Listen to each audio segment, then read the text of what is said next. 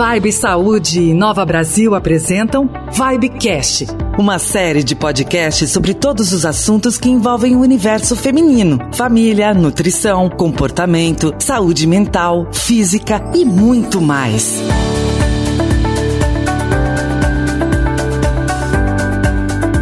Seja muito bem-vinda a mais um episódio do nosso Vibecast. Eu sou a Daniele Brandi, mãe, mulher, profissional e recebo hoje duas grandes mulheres que vão me ajudar neste super bate-papo. O tema é pertinente, atual e precisa ser cada vez mais discutido. Estamos falando sobre relacionamento abusivo. Será que você que está aí nos ouvindo sabe diferenciar se você está ou não vivendo num relacionamento abusivo? Você já conversou com alguém que passou por isso? Pois é sobre isso que nós vamos falar hoje e eu não estou sozinha. Quem vai me ajudar nestas questões são elas. Primeiro, eu vou chamar a Rafaela Matos, que é psicóloga, especialista em saúde e pós-graduada em saúde da mulher. Bem-vinda, Rafaela. Muito obrigada, Dani. Muito prazer estar aqui com vocês hoje. Espero que seja uma conversa muito produtiva. Tenho certeza que será. E, Rafaela, para dar aquela incrementada no nosso time, aquele reforço, eu convido também Andressa Meirelles, que é jornalista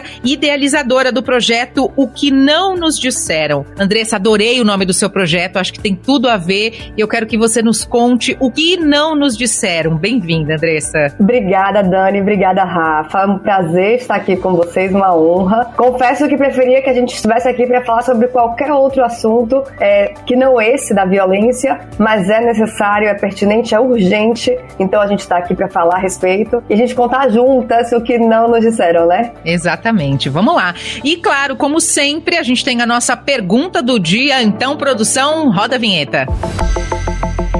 Como saber se eu estou em um relacionamento abusivo?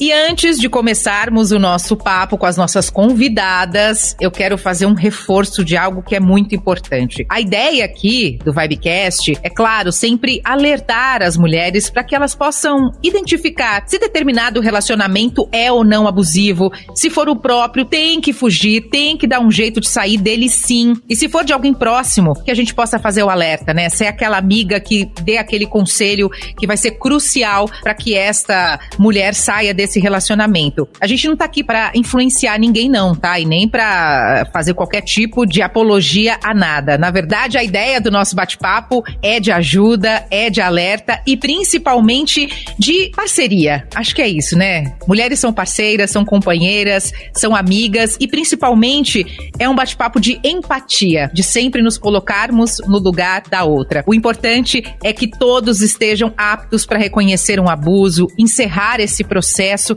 e partir para ser feliz. E a gente sabe que encerrar um processo, um relacionamento abusivo é muito difícil, não é fácil. Então aqui a gente não vai dar fórmula mágica não, porque a gente sabe que é muito difícil. Por isso, eu já quero chamar para essa conversa a Andressa Meirelles para falar sobre esse projeto. O que que não nos disseram, Andressa? Conta pra gente, como é que esse projeto começou? O que que você precisa contar pra gente que eu tenho certeza que muitas de nós ainda não sabem ou não sabemos sobre game porque às vezes eu fico pensando, eu ouço tantos relatos de mulheres, e aí eu falo, gente, eu nunca imaginei que isso seria um relacionamento abusivo, e é. Então eu queria que você contasse pra gente o que nunca foi dito. É, seria uma presunção da minha parte contar pra gente o que nunca foi dito, mas é por isso que o nome é o que não é o que não me disseram, a Andressa, mas é o que não nos disseram, porque ele é uma construção social do que é a violência de fato e de como a gente deve enfrentar a violência. Aliás, as violências, né? Esse projeto nasceu a partir de uma dor particular. Eu nunca imaginei que eu passaria por violência. A gente muitas vezes é, vê no jornal a, a, caricatura da violência. E na minha época eu achava que era assim: que ou acontecia né, na casa do vizinho, na casa muito distante da minha, ou na periferia, né, que são as histórias que contam pra, pra gente, ou então a partir de, uma, de alguém que viveu em casa, numa, um lar desestruturado, uma família disfuncional, que viu isso e aí é, reproduz reproduz isso, ou então aceita essa reprodução disso de maneira passiva é, num outro relacionamento porque foi acostumada de alguma maneira a esse ambiente. Nenhuma dessas era a minha realidade. Então, quando eu fui vítima de violência física, e não foi a primeira vez que eu estava sendo vítima de violência, mas eu não sabia, a primeira vez que eu fui vítima de violência física não foi a primeira vez que eu fui vítima de violência. A violência psicológica já acontecia antes, e eu não sabia dar nome, a gente nem falava sobre isso na época. E então, quando veio o primeiro episódio de violência física, que ele apertou meu pescoço, eu lembro de eu pensar assim: existe lei para isso. Isso aqui é uma violência. Como é que eu vou contar isso pra minha família? Como é que eu vou contar isso pros meus amigos? Como é que eu vou contar isso para as pessoas que me amam? Como é que eu vou explicar que está acontecendo se eu não sei nem como é que isso aconteceu? Porque não foi por causa de um batom vermelho, não foi por causa de um decote, não foi por causa de um, de um, é, de um ciúme, porque é isso que as campanhas falam, né? Se ele não deixa você usar batom vermelho, não deixa você usar decote, o ciúme excessivo reduz, né, o quadro da violência, a complexidade do quadro. E aí eu falei, como é que eu vou falar sobre isso? E pensando nisso, ainda nesse, nesse caos que a violência promove, veio um pedido de desculpa de novela, que qualquer pessoa com vínculo afetivo, no mínimo, hesita. Eu vou dizer, no mínimo, hesita. Fico muito feliz com as mulheres que conseguem prontamente, de primeira, romperem o ciclo de violência. Não foi o meu caso. Hoje eu entendo, muitos anos depois, aceitar aquele pedido de perdão também era uma forma de fazer com que ninguém soubesse o que eu tinha passado. Porque uma mulher vítima de violência é só uma mulher vítima de violência e nada mais. As pessoas iam olhar para mim e falar: lembra de Andressa? Andressa, baiana, tagarela, gente boa, olho grande, que brilha quando fala. Lembra de Andressa? Andressa sofreu violência. Essa ia ser a minha história. E de alguma forma, inconscientemente, foi um processo de se isso aqui tiver um jeito e eu conseguir consertar isso, porque nós mulheres fomos criadas, né, socialmente falando, para esse lugar de consertar tudo, acolher o outro em primeiro lugar. Se eu conseguir consertar isso aqui, ninguém vai saber que isso aconteceu. Então é uma forma daquilo não existir. Mas aconteceu a segunda vez. E a terceira, e a quarta. E eu fui vítima de violência física mais de 10 vezes. Para que ninguém soubesse que eu fui vítima de violência a primeira vez, eu fui vítima de violência mais de 10 vezes. Eu não queria dividir isso com as pessoas, não sabia que tipo de reação ia ter. Não da minha família, porque eu nunca imaginei que a minha família não me acolheria. Mas a questão de como é que eu vou explicar algo tão complexo que a gente não conversa a respeito. Segundo ponto, a primeira vez que ele apertou meu pescoço, como eu falei, não ficou marca roxa no dia seguinte. E os jornais fazem as campanhas das marcas roxas. É aquilo que sufoca, né? Aquilo que mata, aquilo que deixa a marca física. A violência é muito mais que isso. E o projeto nasceu, Dani, depois de romper esse ciclo de violência, é, conversando com outras mulheres, identificando várias formas de violência, no reconhecimento. Eu também passei por isso, eu também passei por isso, eu entendi isso. Nossa, eu também tive esse sentimento, eu estive nesse lugar também constrangedor, nesse lugar humilhante, nesse lugar que a gente não se sente nem gente, que a gente não sabe mais quem a gente é, conhecendo outras mulheres, conversando com outras mulheres, eu entendi que a gente precisava conversar muito mais do que a gente tem falado a respeito. Por isso, o que não nos disseram, para cada um contribuir com esse processo. Eu acho muito importante isso que você trouxe agora das campanhas publicitárias. Eu acho que é legal a gente fazer essa pontuação e deixar muito bem marcado, porque isso que você falou é muito importante. As campanhas, elas nos colocam sempre a informação de que o olho roxo, né, a boca inchada, o arranhão e a marca é uma prova de que a violência existiu. E a gente teve uma prova do quanto a gente precisa falar sobre isso recentemente, naquele caso de uma mulher que foi agredida dentro do ambiente de trabalho, no setor ali de justiça. Ela foi até uma delegacia, machucada, disse: O meu colega de trabalho me bateu, ele me agride e eu fui defender outras mulheres que eram agredidas verbalmente por ele e eu fui agredida. Mas o delegado do caso, ele só resolveu acatar aquela denúncia depois que um vídeo circulou pela rede social e aí as mídias foram para cima. Ou seja, a mulher ainda está na postura de ter que sempre provar por A mais B, com imagem, com vídeo, cananã, de que ela foi violentada e que ela sofre um abuso, seja ele psicológico, físico. Eu acho que isso que a Andressa falou é muito importante. A gente vai, vamos falar mais sobre isso aqui, mas é preciso ter essa consciência, gente. Não precisa estar roxo para que aquilo esteja machucando, para que aquilo de fato esteja criando uma ferida dentro da gente, não é isso, Andressa? Acho que você vai concordar com a. É isso, né? Assim, a, a violência violência ela causa dano de várias formas. A gente vai conversar aqui, é muito feliz que a Rafa possa falar sobre isso muito mais que eu, é, sobre os danos da violência psicológica, talvez uma violência que seja transversal a todas as violências quando a gente fala de violência doméstica e familiar, porque a gente está falando de violência em contexto de vínculo afetivo. Então, assim, se você está no meio da rua e alguém joga uma pedra em você, que você é um desconhecido,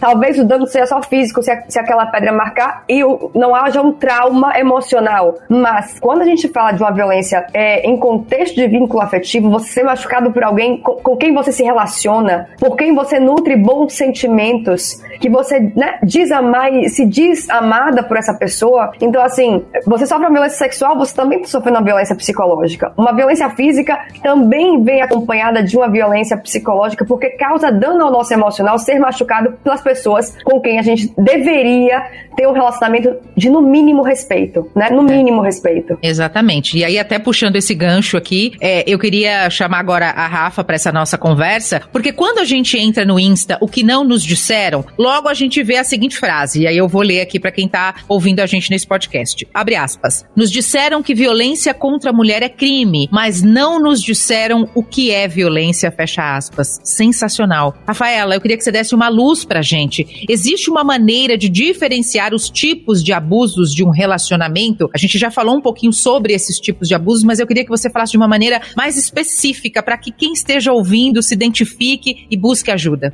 Sim, é muito importante isso que vocês trouxeram até agora, né? Um ponto que a Andressa elucidou aí é que a violência ela não precisa ser intensa, né? E o que a gente vê nas campanhas é uma estereotipia do que é a violência, né? Tem que ter essas marcas e tudo.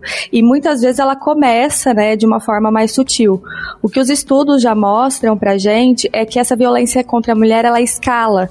Então ela começa sempre às vezes numa ofensa, né? Então através aí da violência verbal, né, que pode ser moral também, humilhando a parceira, denegrindo, é, controlando ou manipulando a forma dela se enxergar. Então muitas vezes o parceiro tá ali estressado, nervoso, depois de um dia de trabalho, chega em casa, desconta nessa mulher e vitimiza ela, né? Culpa ela, por exemplo, pelo seu estresse, ou então é, a trata por louca, como se isso fosse né, um, um problema e, ah, que a é ela... TPM, né, é Rafaela? TPM, ah, é TPM. É, então, começa por aí, mas a gente tem também, além da violência física, né, que é essa mais explícita, essa moral, através das falas, a gente tem a violência psicológica através da manipulação, né, desse jogo de é, você não pode fazer isso porque vai me magoar, vai me deixar triste, né, eu faço isso porque eu te amo, ou porque eu quero cuidar de você. A gente vê muito isso, por exemplo, nos casos de parceiros que não autorizam as parceiras a trabalhar, por exemplo. Né? Ah, mas eu dou conta, né, cuida da casa, e com isso vai criando também um isolamento e um distanciamento dessa mulher de outros vínculos muito importantes, né?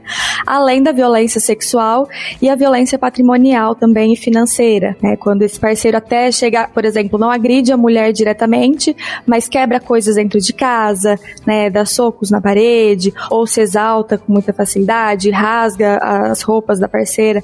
Isso a gente já tá falando até de um, de um lugar mais intenso, né? Da violência, mas que já começa nesses pequenos momentos ali no dia a dia da rotina, quando ele se impõe de uma forma agressiva, quando ele usa da relação de poder para abusar dessa mulher, né? Para abusar do, da vontade dela e manipulá-la de alguma forma. E uma coisa que você trouxe, Dani, também muito importante, é o quanto essa mulher acaba sendo revitimizada, né?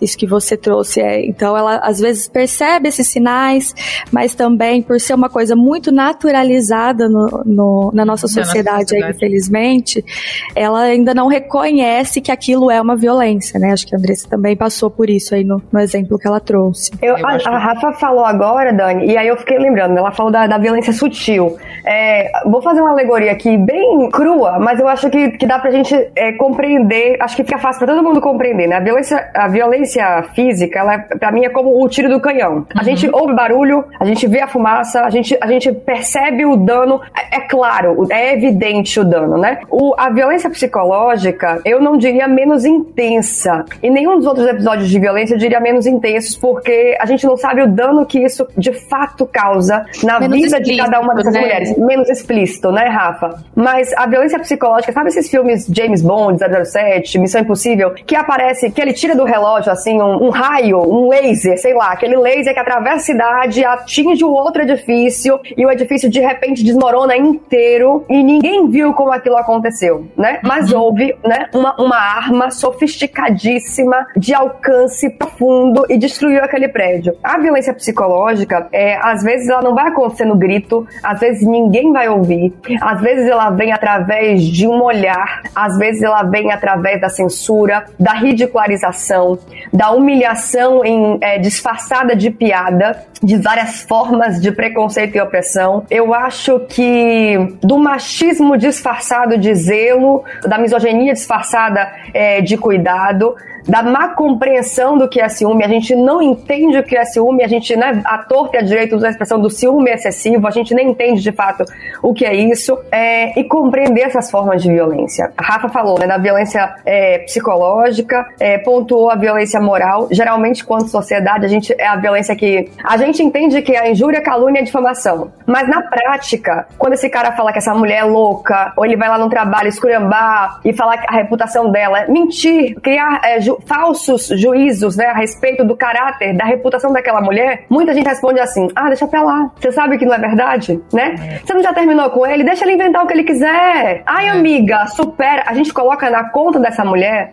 a, a atitude sem res responsabilização do autor de violência, é. É, sendo essa uma violência moral. E nós e agora a gente, história. É. E agora a gente tem até uma frase que muitas mulheres vão se identificar. E aí você falou uma coisa muito importante da coisa das próprias mulheres falarem: Ai, amiga, supera. Hoje a gente ouve assim: ai, amiga, bota um cropped, reage. Não, você não tem que botar cropped. Você tem que denunciar. Você tem que falar para aquela mulher que é que aquilo que ela tá vivenciando é errado. Eu a, a, acho super importante isso que você falou agora, Andressa. Eu acho, Dani, que é aquela coisa: é, não, ela, não, ela tem que denunciar. E mais que denunciar, ela tem que estar em segurança. Voltando pra questão das campanhas, né? São sempre as figuras da mulher com olho roxo. E aí vem embaixo: denuncie, ligue 180. É um número muito fácil. São três uhum. dígitos: um 80. Qualquer pessoa sabe, né, que é, que é pra uhum. ligar. E em caso de emergência, 190 que é a polícia. É, mas tá, quem é que vai estar com essa mulher? Quem é que vai à delegacia com ela? Pra onde essa mulher vai? O que, é que ela vai comer no dia seguinte? Se ela tiver filhos, como é que vai ser? Como é que essa mulher. Ela tá tra trabalhando? Não tá trabalhando? Então, assim, na prática, nada é só alguma coisa quando a gente fala de problemas complexos e de violência contra a mulher.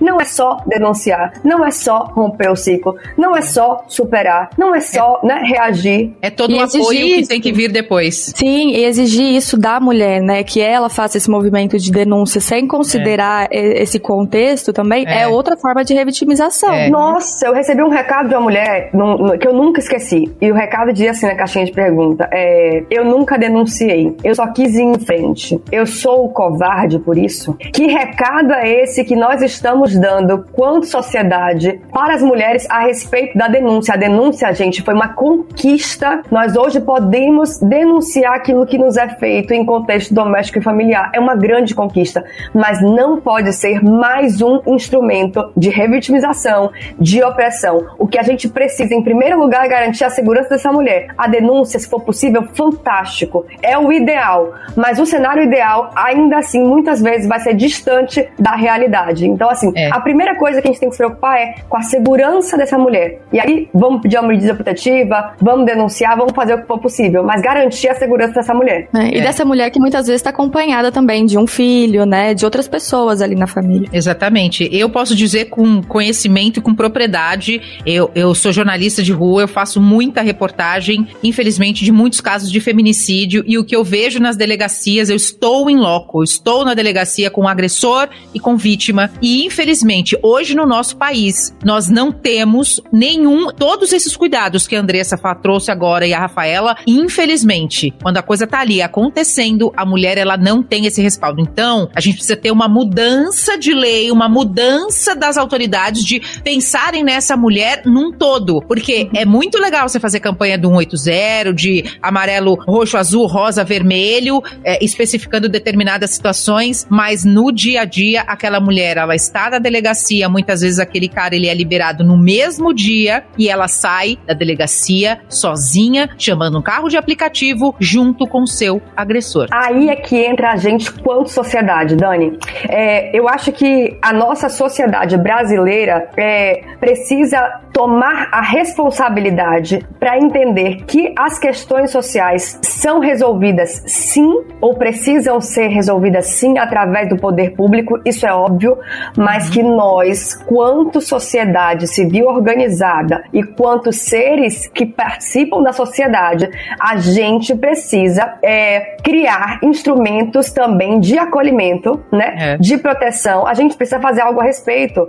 É, uma mulher não pode ser, por exemplo, imagina agora virou lei e todo mundo vai ter que se prontificar a ser é, rede de apoio de uma mulher em situação de violência. Gente, não precisa de uma lei para que as pessoas é, é, aprendam ao acolher o outro. E a gente não. não a empatia coisa, se limita muito, assim, muito. né? Muito. A gente fica esperando, Dani, que é aquela coisa, mas a lei não funciona, mas a lei não funciona. Tá, o que que vai funcionar? Porque não é um problema que só a lei vai funcionar. A gente está falando aqui de educação cultural, a gente está falando de, de é, reinserção desses homens, desses homens serem né, educados, acompanhados, um acompanhamento psicossocial. Se a gente fala de machismo e de misoginia, a gente está falando também de é, homens criados é, para serem machistas, mulheres criadas para serem violentadas, porque é um lugar de, né, de apatia, de submissão, de, de passividade, e homens criados para agir em violência. Tá tudo errado. Então, é. ou a gente se junta e constrói isso né, de mão dada, ou a gente vai ficar enxugando gelo, gente. É, é assume uma posição crítica né, nessa naturalização que vem sendo feita durante toda a nossa existência, né? De comportamentos é. violentos contra as mulheres e todo mundo aceitando isso como se fosse o esperado, né? É, é um trabalho step by step, todos os dias, a todo momento, e todo mundo pode fazer a sua parte, principalmente nós mulheres.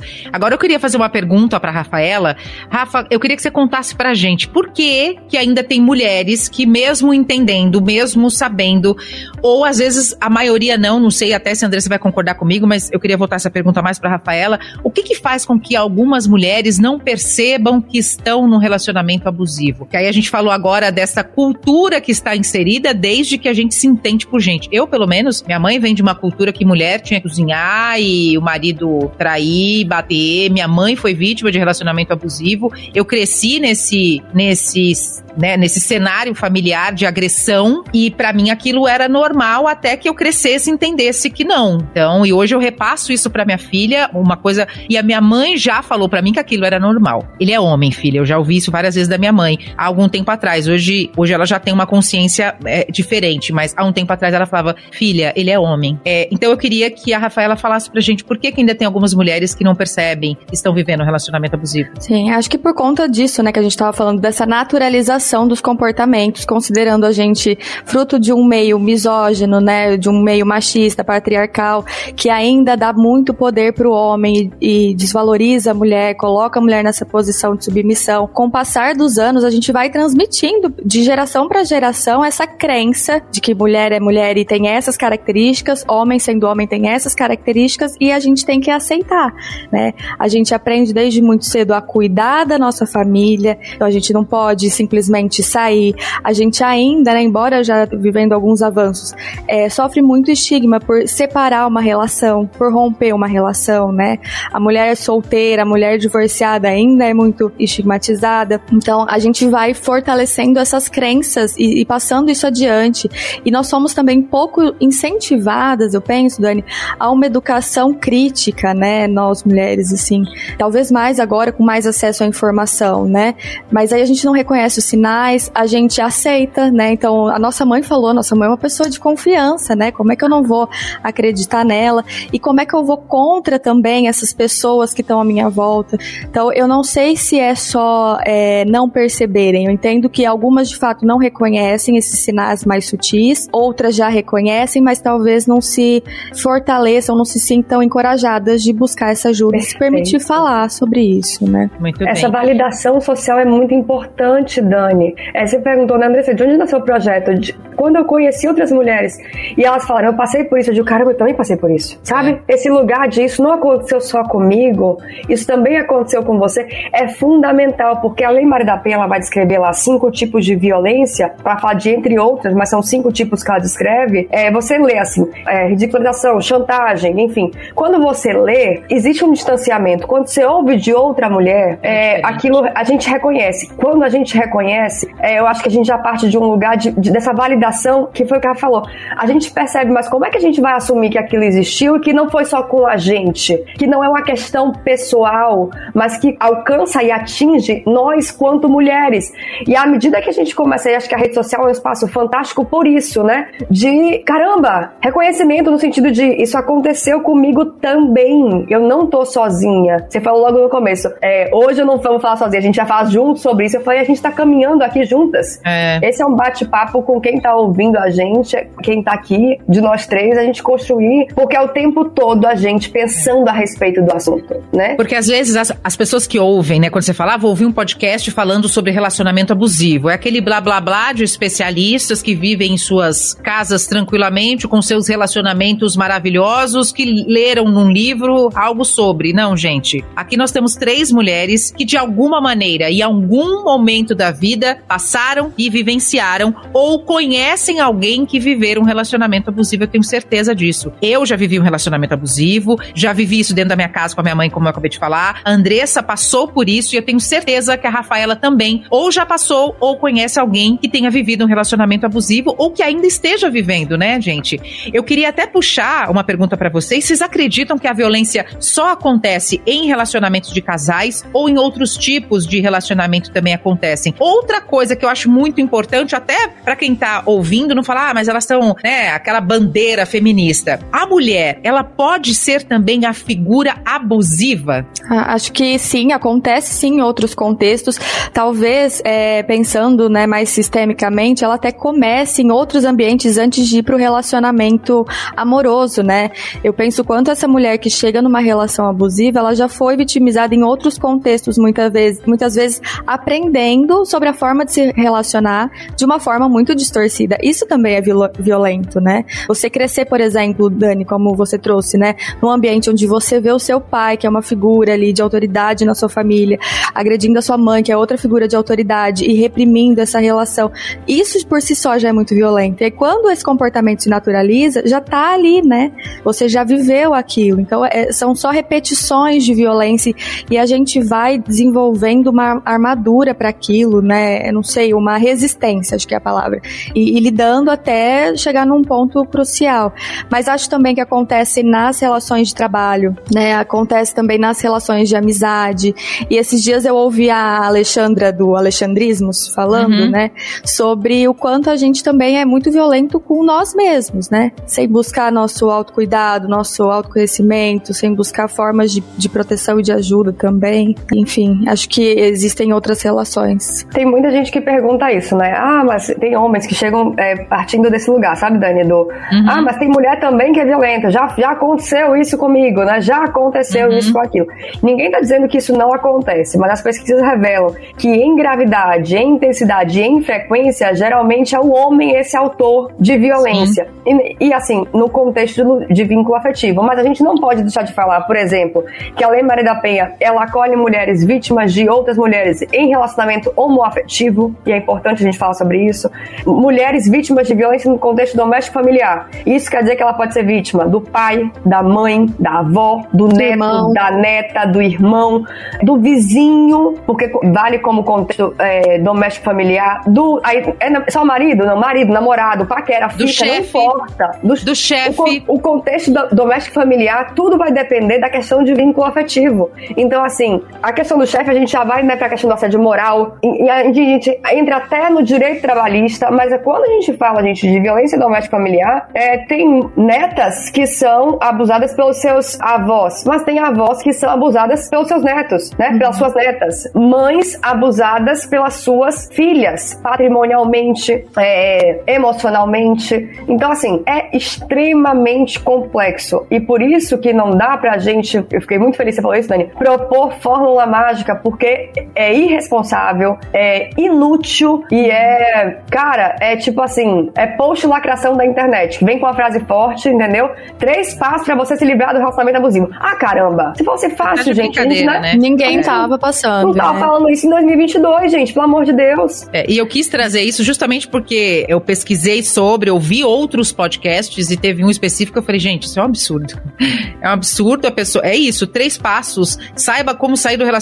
Um, primeiro você não sei o que lá. Dois, oi? Não, isso não condiz com a realidade. Então por isso que eu quis trazer essas coisas do. Não tem fórmula. Eu acho que é uma construção diária, como vocês trouxeram aqui e abordaram muito bem, cada uma com a sua opinião, claro, com o seu conhecimento, mas eu acho que vocês trouxeram de uma maneira muito clara. E claro que o que a gente espera aqui é que quem esteja ouvindo se sinta próximo e entenda que aquele problema, que ela não tá sozinha. E, e tá tudo bem, e tá tudo bem. É isso que a gente tem que entender. Tá tudo bem, você não tá sozinha. Não sinta medo e nem sinta vergonha de estar passando por isso, ou acho que você tem culpa de estar passando por isso, porque a gente tem que entender, a gente tem que mudar esse conceito no nosso país de que a vítima não tem culpa. Uhum. Não é a roupa, não é o batom, não é o cheiro, não é a fala, não é você ser simpática. A vítima não tem culpa. E a gente vive num país que as pessoas buscam a culpa na vítima. Ah, mas estava essa hora. Ah, mas também ela é chata. Ah, mas também. Não é? Eu acho que vocês concordam com isso, né? Sim. Tem um outro ponto, Dani, né? Que quando a gente escuta essas fórmulas mágicas aí de internet, elas anulam muito a nossa individualidade, a história de vida de cada um. E muitas vezes faz a mulher que tá ouvindo se sentir ainda mais culpada. Nossa. Porque eu tô fazendo tudo isso. E o que que tá acontecendo que eu ainda não consigo? Então, a responsabilidade é minha, eu não tô fazendo direito, talvez eu mereça mesmo essa relação, né? Então, o quanto isso é irresponsável, inclusive, com quem tá ouvindo, né? É, e isso, isso é muito importante, Rafa, porque assim, tem aquela crença de que as mulheres estão nesses relacionamentos porque gostam de apanhar. Ah, mas essa daí gosta. Ela vai brigar hoje e amanhã o cara volta e ela gosta. A gente sabe que isso nunca é verdade, é muito pelo contrário, tá longe disso. Mas o que, que realmente pode acontecer nesses casos? Eu queria que vocês duas trouxessem aí o ponto de vista de vocês em relação a isso. O, a, vamos lá. O Fórum Brasileiro de Segurança Pública, acho que é uma pesquisa de 2019. Eu tentei olhar o anuário desse ano, que saiu todo ano, né? Sai o anuário deles, é fantástico material pra gente é, se basear pra, pra ler e entender o que tá acontecendo em relação a dado. Mas acho que em 2019 o dado era o seguinte: 52% das mulheres não denunciam, tá? E aí, duas ONGs, acho que o Think Olga, não sei, mais uma, eles foram investigar quais eram as motivações. Por que que essas mulheres não denunciam? E aí, para além do medo do agressor, que é o que sempre é pontuado, é, veio como motivação a vergonha, o medo da exposição. É, então, assim, quanto o nosso olhar de sociedade, esse olhar, né, para essa mulher interfere na tomada de decisão dela no rompimento do ciclo. Porque, Dani, eu não saí de primeira com medo do que poderiam, sabe, pensar a meu respeito Sim. ou anular da minha história ou, ou, qualquer questão. Não foi porque eu achava que aquilo tava bom, não foi porque. Não, gente. E havia um lugar de caramba, como é que eu vou lidar com isso? Porque a gente sabe que a gente é que vai ter que lidar com isso. Mas imagina se a gente construísse uma sociedade em que já fosse é, posto que uma mulher vítima de violência é uma mulher vítima de violência, ela vai ser acolhida, protegida pelo Estado, pelo poder público, é, com é, iniciativas do, da, das empresas, mas também com a sociedade. Você acha que essa mulher né, não teria mais, é, mais força, talvez, para romper esse ciclo? Porque a gente está falando de dependência financeira, está falando de dependência emocional, a gente está falando do medo, né, de como essa mulher vai ser encarada. Então é tanta coisa. Que, que fica a, difícil a, a, a, gente enumerar aqui, né? Aí vai dizer que ela gosta de apanhar cara? É. Se coloca no lugar de uma situação, uma situação dessa, né? Em que, volto a dizer, é uma violência em contexto de vínculo afetivo, Sim. né? né e aí você trouxe esse exemplo no começo, né, Andressa? A, a, essa relação que se tornou violenta e, e, que foi escalando nisso, ela não começou na violência, né? Ela começa num voto de confiança, ela começa é, no, no amor, muitas vezes, na paixão, na ternura, na, na promessa contato, de uma vida promessa. plena e amorosa, né? Sim, e quantas vezes a gente acredita nessa mudança? E aí, se é uma pessoa que por tanto tempo, né, ou às vezes menos, te fez feliz ou te trouxe algum bem-estar, pensando ainda numa mulher que de repente já vem de um contexto de pouco contato físico, emocional, né, de muitas fragilidades, então ela encontra nesse parceiro aí de repente alguma coisa positiva. É, ela acredita na mudança dessa pessoa, ela acredita que ela precisa confiar. Se ela não pode confiar nesse parceiro, então ela vai confiar em quem? Né? Muitas vezes a família já virou as costas porque vê a, a pessoa passando, vê a mulher passando por essa situação tantas vezes. Isso é algo muito importante também, né? A rede de apoio não pode desistir dessa mulher, né? Várias vezes elas vão tentar ajudar e vão perceber que elas vão voltar para o relacionamento porque elas estão cheias de medos e de travas. E se essas pessoas viram as costas, a hora que essa mulher se sentir pronta, ela não vai ter com quem contar. Né? Então é, é, muito importante a gente pensar que não dá para enumerar mesmo, não é uma ou outra coisa específica, mas tem tudo isso que a Andressa trouxe mesmo, né? O, o medo, a vergonha, a dependência financeira, a questão dos filhos, né? Volto a dizer que é algo muito importante, porque onde você vai com essas crianças, né? Muitas vezes, relações anteriores, falta de rede de apoio, então é uma série de coisas e de falhas também, nossa, como sociedade, né? É, eu vou até aproveitar a fala da Rafaela para falar o seguinte: a gente precisa pensar que aquele puxão de cabelo, uma forçada ali do sexo, a mulher não quer, mas o cara, ah, mas né, tem que ser hoje porque eu quero. É, um simples, abre tapinha na cabeça de leve e sintam aí a ironia desse um simples tapinha, porque tem um peso muito grande. Isso que para você que tá ouvindo a gente parece algo normal, corriqueiro, não é. Não precisa chegar ao extremo, ao ponto de machucar ou de ser ameaçada. Você não pode, você tem que estar bem onde quer que você esteja, seja no seu ambiente familiar, no seu relacionamento que acabou de começar, é, é naquele cara que você tá ficando e, e ele já começa a demonstrar algumas coisas, a sua roupa, o jeito que você fala, o seu celular. Então são muitas coisas que acontecem dentro de uma relação e elas mostram que você vive um relacionamento abusivo. Então vai muito além de tudo isso que a gente falou, mas tem que ficar atenta, tem que pedir ajuda para alguém próximo, ouvir especialistas, procurar um especialista. Se, se quem tá ouvindo a gente não se sente próximo de falar com, com um parente, com um conhecido, né, com a mãe, com a irmã, com a. Procure um especialista, né, Rafaela? Fica à vontade de procurar um especialista, que é alguém que está ali a, a, parte, a margem da sua vida, mas que vai te ouvir, vai te ajudar e vai te dar um direcionamento. Eu acho que isso é muito importante. E aí, aproveitando isso, eu tenho certeza que a Andressa, é, por tudo que ela viveu, por ela ter vivido um relacionamento abusivo, não ter conseguido sair dele de primeira, porque não é fácil. Então, é preciso ter muita força também. E parece que não. É, e eu acho que elas vão entender. Tem que ter coragem também para continuar no relacionamento abusivo. Tanta coragem quanto sair dele. Eu acho que a Andressa teve essa coragem. É, você deve ter visto muita coisa, ouvido muita história, né, Andressa? Compartilhado muitas histórias. O que que mais te marcou neste seu período, desde que você resolveu tocar esse projeto, que é o projeto O Que Não Nos Disseram? O que mais me marcou e tem me marcado até hoje, Dani, é esse lugar de reconquistar a nossa autonomia, o protagonismo de nossas vidas, porque é isso que faz a gente vencer a vergonha que quase é imposta pela sociedade. Se você foi vítima, você tem que sentir vergonha. Se você é. foi vítima, você tem que andar de cabeça baixa. Porque para ser vítima, a gente tem que ser vítima o resto da vida, senão você não é vítima suficiente. É. Então, para que a sociedade me veja como vítima, ou eu tenho que morrer, ou a é. sequela tem que ficar pro outro visível. Nos roubam a possibilidade de ir em frente, de viver. É. O que tem mais me marcado é esse recado de vida que eu encontro é, olhando nos olhos e trocando mensagens com diversas mulheres que conseguiram romper o ciclo da violência e estão vivendo apesar de, mas estão indo em frente, estão tentando um dia de cada vez e, e isso é potente de uma maneira que se a gente conseguisse reverberar, é, talvez a gente tivesse mais força. As campanhas do olho roxo nos colocam num lugar passivado. Eu não sou mais essa mulher com o rosto machucado, eu já fui, o meu rosto já esteve machucado, mas eu não sou mais. E saber que eu não sou mais é importante para mim e eu acho que é importante para alguma mulher que esteja no mesmo exato agora, nesse momento, no mesmo lugar que eu já estive. É possível, não é fácil, mas é possível. Sim, e aí de encontro a isso até, Andresa, assim, é, é muito falando um pouco do meu lugar, né?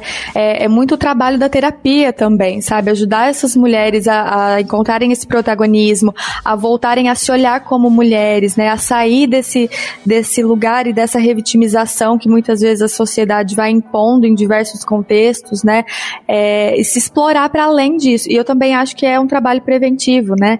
Se mais mulheres conseguissem esse protagonismo e, e talvez elas não chegassem à violência, né? É. Se elas entendessem o valor que tem, né? A potência que, que nós temos enquanto mulheres, né? O quanto isso faz da gente mais fortes e não mais fracas ou vulneráveis, né? Acho que talvez a gente tivesse menos ocorrências disso. Claro. Ou rompesse também, mais rápido, né? Ou rompesse mais rápido, exatamente. Bom, é, eu vou bater um pouco de palma aqui, que eu achei que o que vocês falaram foi muito legal. Agora, eu vou até mudar um pouquinho a colocação que estava aqui no nosso roteiro da pergunta de milhões, e eu acho difícil a gente enumerar, e aí a gente vai contra aquilo que a gente até falou, né, das, da fórmula mágica de sair de um relacionamento abusivo, clique aqui ou arrasta para cima. A ideia não é essa, não é de arrastar para cima nada, é de trazer para junto, pro lado e pegar na mão e falar, vamos junto, né? Então, é, é para que mulheres que estejam ouvindo a gente, vivendo uma situação que ela já identificou que é um relacionamento abusivo, qual é o primeiro passo? Como é que ela pode tentar sair desse relacionamento? Eu queria que as duas é, é falassem, ou desse as, a, as suas pontuações, ou estendesse a sua mão. É falar, né, Rafa? Também é, é fazer, assim, eu acho que a primeira coisa é falar com alguém. E às vezes é difícil falar para um amigo, às vezes é difícil falar é, para a família. Procura alguém para falar. Cara, procura. Se você da saúde, terapia, às vezes é isso. um médico, um enfermeiro do seu posto de referência, um agente comunitário, né? Pessoas que estão ali, um assistente social. procurar entender quem é. Eu falo muito isso com as pacientes, né? É, se você não encontra apoio na sua família, nas pessoas que estão próximas, vai buscar esse apoio em alguém. Dá um voto de confiança, né? Para um, um profissional da saúde, para alguém próximo a você, para um vizinho, mas deixa as pessoas saberem o que você está passando. Isso. E, e eu acho que é muito importante a gente também mencionar para a rede de apoio que é, oferecer ajuda é diferente de impor ajuda. Às vezes a rede de apoio chega junto para poder, você tem que fazer isso, você tem que fazer aquilo. Essa mulher no relacionamento de violência geralmente teve a sua autonomia roubada. Eu não estou nem falando da marca da violência física, mas ela já não sabe mais decidir por si só o que ela gosta de fazer, com quem ela gosta de se relacionar, como ela gosta de viver a vida dela. É, a identidade foi sequestrada, roubada. Então, assim, olha, você tem a opção de fazer isso, você tem a opção de fazer aquilo, dá a elas as, as opções para que ela possa escolher. Porque a gente vai tentar ajudar da maneira que for, mas no fim das contas, quem vai romper esse ciclo é essa mulher em situação de violência. E para isso é muito importante que as pessoas que não estão, né, felizmente num quadro, numa situação de violência, que elas também se informem sobre isso, né? Que elas também entendam como isso acontece, que elas também sejam ouvidos para essas pessoas e que tenham paciência, né? Que deem essas possibilidades estejam ali atentas, né? Vá ver como essa mulher tá, acompanhe de perto, né? Dê mais de uma chance dela falar e pedir ajuda, porque se a gente se esgota na primeira alternativa, ela fica sem recurso nenhum, né? E às vezes a única rede de apoio, a única saída que ela vê é essa, esse vínculo, essa amizade, né? Essa segurança aí que você tá passando. E às vezes ela foi e voltou dez vezes, Rafa, foi e voltou, foi e voltou, foi e voltou, foi e voltou. Aí na décima você falou assim, cara, não aguento mais, é a décima. Mas a gente não sabia que na décima primeira ia ser aquela que ela ia conseguir. Exatamente. Então, assim, é exaustivo para a rede de apoio. Fica aqui o nosso abraço, eu acho que, né, Rafa? Esse acolhimento Sim. também para a rede de apoio. Para a rede de apoio procurar apoio psicológico, sabe? Ajuda da terapia, como é que eu ajo? Como a rede de apoio também precisa ser acolhida e capacitada. Essa dor também existe da família, dos amigos, de eu não tenho acesso mais a essa pessoa, ela tá sofrendo, isso me faz sofrer também. Como eu devo agir a respeito? Mas a gente precisa lembrar que ainda que a nossa dor contra a rede de apoio seja enorme, muitas vezes o é, a vítima ainda primeira, né, direta, ainda é essa mulher em situação de violência. Sim. Então, que a gente possa estar lá para, sabe, tenta mais uma vez. Tenta mais uma vez. É isso. mais uma vez. Agora a gente dá uma pausinha para uma outra participação especial. Hoje o nosso Vibe Indica está bem diferente, não é mesmo, Mônica Mariano? Pode chegar. Pois é, Dani. Hoje, além de indicar um livro e até uma baita autora, eu vou fazer uma provocação para as nossas convidadas e ouvintes. Eu vou ler agora um trechinho uh, que a Simone de Beauvoir, filósofa, escreveu em 1949 no livro O Segundo Sexo. Abre aspas. No dia que for possível a mulher amar-se em sua força e não em sua fraqueza, não para fugir de si mesma, mas para se encontrar, não para se renunciar, mas para se afirmar. Nesse dia, então, o amor tornar-se-á para ela, como para o homem, fonte de vida e não perigo mortal. Fecha aspas. E aí, eu pergunto para vocês: esse dia já chegou? Segue por aí, Dani. Mônica, olha, eu não sei nem se eu tenho palavras. Uau! E aí, meninas? O que, que, vocês acharam desse trechinho que a Mônica trouxe pra gente aqui no Vibe Indica? Eu vou jogar pra Rafa. Esse dia já chegou aí porque, Rafa, tem sido uma construção. Na sociedade que a gente vive, depois de tudo que eu passei, é uma construção diária esse amor, gente. Amor não vende em farmácia, pelo menos eu não encontrei né, esse, esse auto-amor. E eu acho que eu, esse auto-amor, esse amor próprio, é, ele vem através do autoconhecimento. Investir nesse autoconhecimento para poder a gente entender quem a gente é, como a gente foi construído emocionalmente, para poder aprender a saber o que fazer com como fomos construídos, com como a sociedade é, nos regula, como a gente pode vencer essas irregulamentações que são é, tão cruéis com a gente. Eu tô tentando. Não sei se chegou, mas eu sei que eu tô vendo um dia de cada vez e hoje tá melhor que ontem. É o que eu posso dizer por mim. Que ótimo. E, mas eu penso nisso como sociedade também. Acho que a gente tá num momento da história melhor do que a gente já esteve, né? Eu, eu, eu acredito que a gente gente está num caminho de evolução, assim, ainda muito se construir, né? Ainda muito a se fazer, mas concordo, né? O amor, o alto amor, ele é um processo, principalmente porque a gente tem uma idealização do que é autocuidado, a gente tem uma idealização do que é autoconhecimento, daí né? uma banalização dessas coisas também. É, se amar é se conhecer, é romper as barreiras, é identificar o que não faz bem, é se permitir fazer mudanças, e muitas vezes isso é ir na contramão daquelas pessoas que nos puseram no mundo, das pessoas que nos trouxeram até aqui, né? E que aprenderam diferente. É, é criar o próprio caminho, assim, né? Então, é, acho que é mais possível do que já foi um dia, mas ainda acho que, é, que a gente precisa é, de outras ferramentas, de outros recursos para continuar construindo isso, né? Muito bem.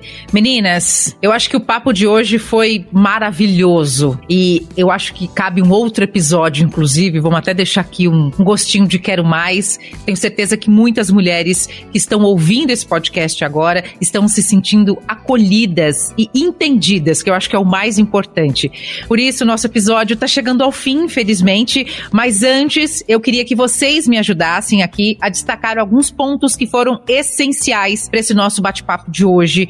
É, e para reforçar esse coro, eu vou pedir a ajuda de vocês, da Andressa e da Rafaela, para ler cada um dos pontos que nós trouxemos aqui. Então, eu vou começar e aí vai na sequência Andressa e Rafaela me ajudando nessa leitura pra gente reforçar bastante tudo isso. E esse é um podcast que a pessoa tem que ouvir várias vezes, é um episódio que tem que ouvir várias e várias vezes. É necessário quebrar estereótipos. Mulheres lindas, divertidas, bem-sucedidas, fortes e resolvidas também podem ser vítimas de relação abusiva. Um tapia dói sim e tem que ser levado a sério.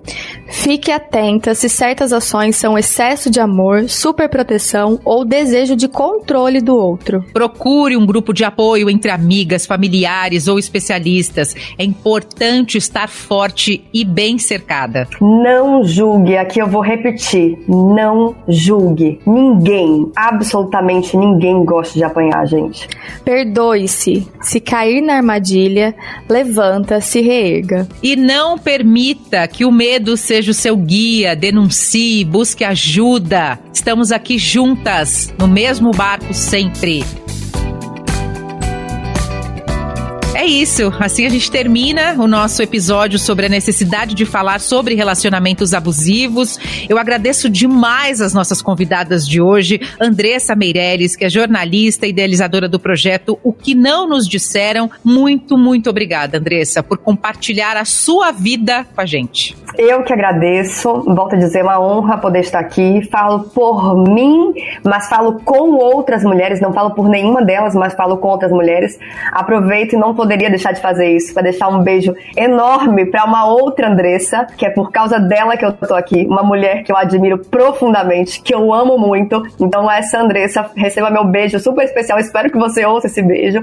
Obrigada por esse papo e que a gente possa se encontrar várias e várias vezes, mas que o mais breve possível a gente nem precise mais falar sobre isso, porque não seja é, risco de vida a gente ser mulher e se tornar mulher, que a gente possa ser mulher em liberdade. Obrigada, gente. Eu também quero agradecer a Rafael Rafaela Matos, psicóloga, especialista em saúde, pós-graduada em saúde da mulher. Rafaela, muito obrigada pela sua calma, pela sua serenidade, a vontade que eu tenho de sair daqui e continuar esse bate-papo com você, porque eu tenho certeza que você vai me ajudar e você vai me acolher com um abraço bem quentinho, daquele jeito que eu acho que muitas mulheres que estão ouvindo estão precisando neste momento. Muito obrigada. Ah, querida, muito obrigada a você, você, Andressa. É um prazer estar aqui com vocês, poder compartilhar também um pouco do, da minha história, do meu convívio, ouvir as histórias de vocês. Estou me sentindo muito agraciada de poder conhecê-las é, agora e que muitas mulheres, né, aprendam com as nossas histórias, aprendam escutando e que muito menos isso aconteça daqui para frente ou que chegue a não acontecer mais, né? Muito bem, eu sou a Daniele Brandi, saio daqui renovada, mais um bate-papo maravilhoso, um episódio incrível e claro que eu não posso deixar de agradecer a você, ouvinte, pela companhia e te espero no próximo episódio. Um beijo da Dani e até lá. Vibe Saúde e Nova Brasil apresentaram Vibecast Gostou da conversa de hoje? Lembre-se que você sempre pode se consultar com uma de nossas profissionais para poder cuidar da sua saúde física e mental com o carinho que você merece, com empatia, cuidado e muito amor. É só baixar o app da Vibe Saúde, acessar a seção Atendimento Agendado, procurar pela especialidade e agenda do profissional que você mais se identifica. A gente vai te esperar por lá.